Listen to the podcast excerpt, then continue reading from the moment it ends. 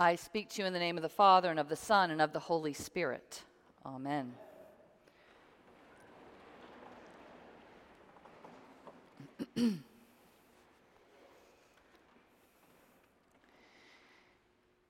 In any discipline, literature, medicine, politics, defining words correctly matters. Accepting agreed-upon definitions of words and concepts matters. If we use words incorrectly, if we don't understand the nature of the topic that we are addressing, we're bound to go wrong. And no less so for religion.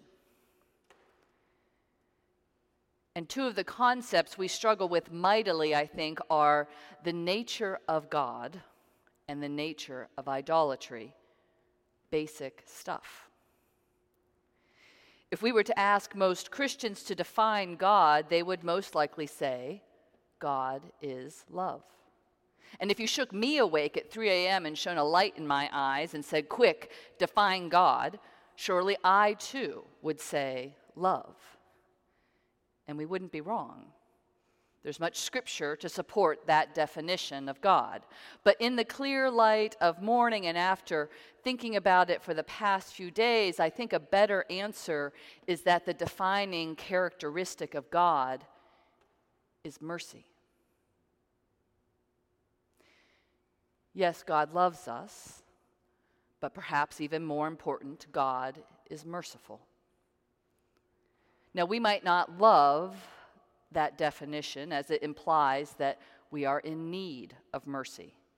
And we all know that you only receive mercy if you are either powerless or you have done something wrong, or both.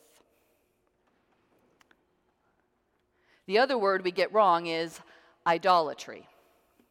When we hear that rather old-fashioned word, we think of golden calves and ancient Israelites in the desert gone astray. But idolatry is at the root of the human experience, springing up at the very beginning, way, way back in the garden when we decided that we ought to be like God, ought to eat from the tree of the knowledge of good and evil, that we could handle such knowledge and power that we were entirely capable of making our own decisions and running our own lives. Thank you very much. So idolatry is putting ourselves, our desires, our decisions before God, in place of God, which of course is why we ought to be thankful that God's nature is mercy before and over all else. Getting the terms right matters. It matters in a world beset by idolatry of all kinds, and today I can't help but think about the idols we've made out of violence and guns, nationalism, racist ideologies.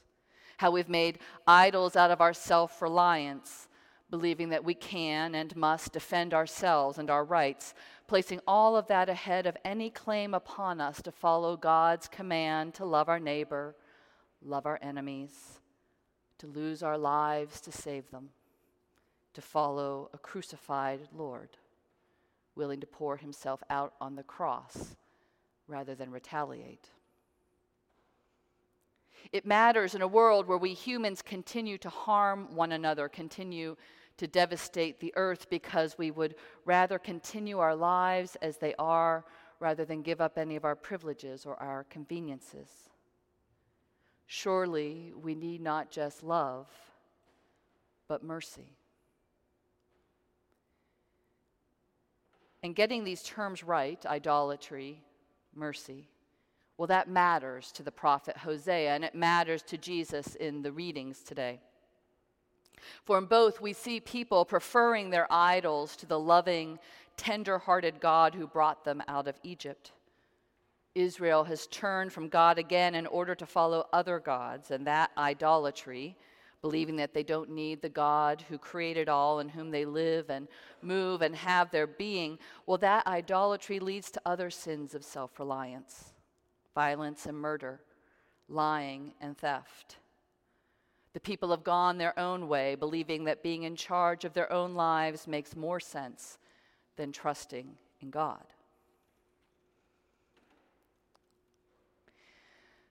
Then in Luke, in the midst of Jesus' teaching about how to be a faithful disciple as he makes his way to Jerusalem for the salvation of all, we find a man who thinks that the most important thing right then is his family's inheritance squabble.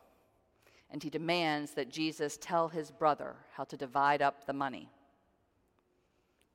In response, Jesus tells a parable about a rich farmer so enamored by his wealth that all he can do is think about how to store up the excess so he can use it all for himself. The fault is not the wealth. The fault is the idolatry, idolatry of himself and of his money. The rich man says, I and my, over and over again, even talking to himself. I will say to my soul, soul, you have ample goods laid up for many years. Never does the man give credit to the fertile land, the hard-working farmhands, nor to God from whom it all comes. By focusing totally on his own efforts, certain that he has created his own fate, he has missed out on the fact that his very life is in the hands of God. For tonight he will die, and none of that wealth will be any good to him at all.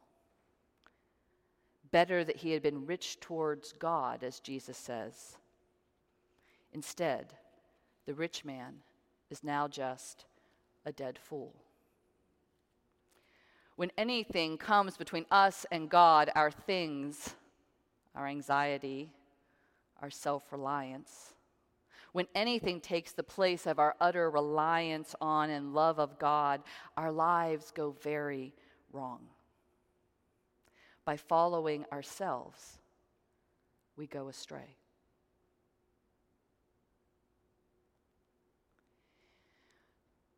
In the face of such idolatry, Israel's, the rich farmer who is a fool, the person more focused on family's inheritance than on following Jesus.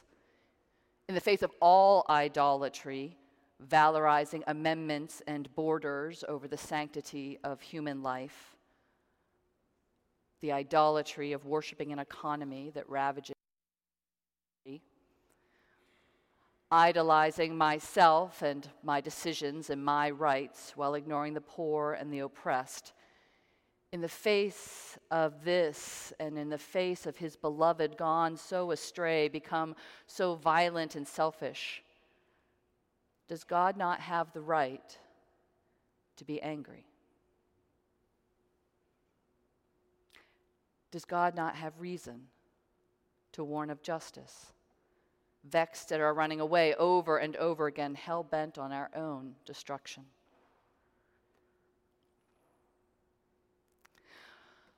For most of the book of the prophet Hosea, God rages and threatens, warning of all that will happen to a people gone so wrong. Hosea is perhaps one of the most upsetting books of the Bible because God is unrelenting in his anger and condemnation. And we modern-day readers, certain that we are wiser, more compassionate than that nasty old God of the Old Testament, we prefer to skip such stuff. We try to soften it, explain it. But what if we just acknowledged that God has cause to be angry?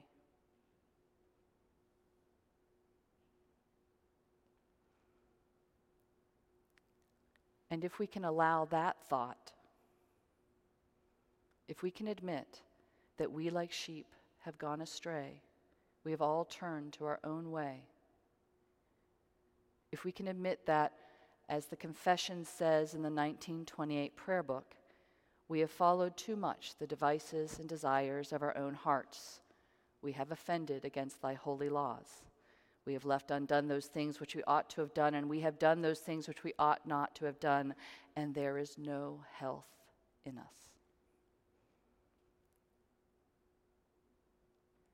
If we face all that, then, well, God's mercy becomes irresistible.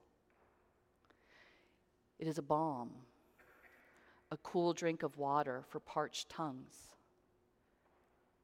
And that is what we get in Hosea today.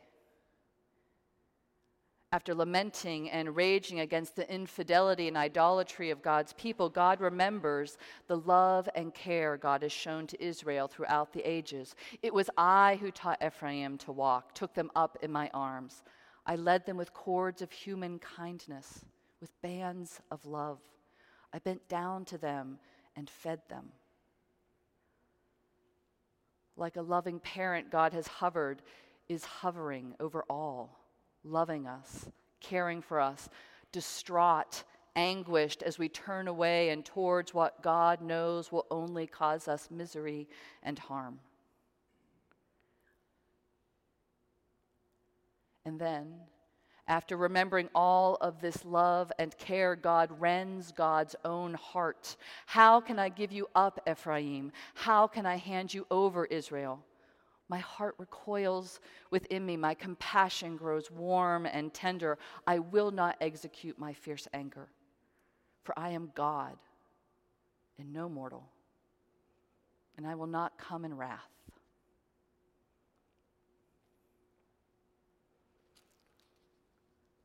A just God, wrecked by anger and worry at our injustices, God wrestles internally, anguished at what to do, and then beautifully, graciously, God remembers God's own nature, mercy. This is not a sweet Hallmark moment. For God's nature is to be just, as it is also to be merciful. God wrestles with that conflict, must battle within God's self until God lets out a roar like a lion, a roar that will bring his cubs scrambling. For this is not a roar of wrath, but a roar announcing that all is clear. Mercy has won. All can come home.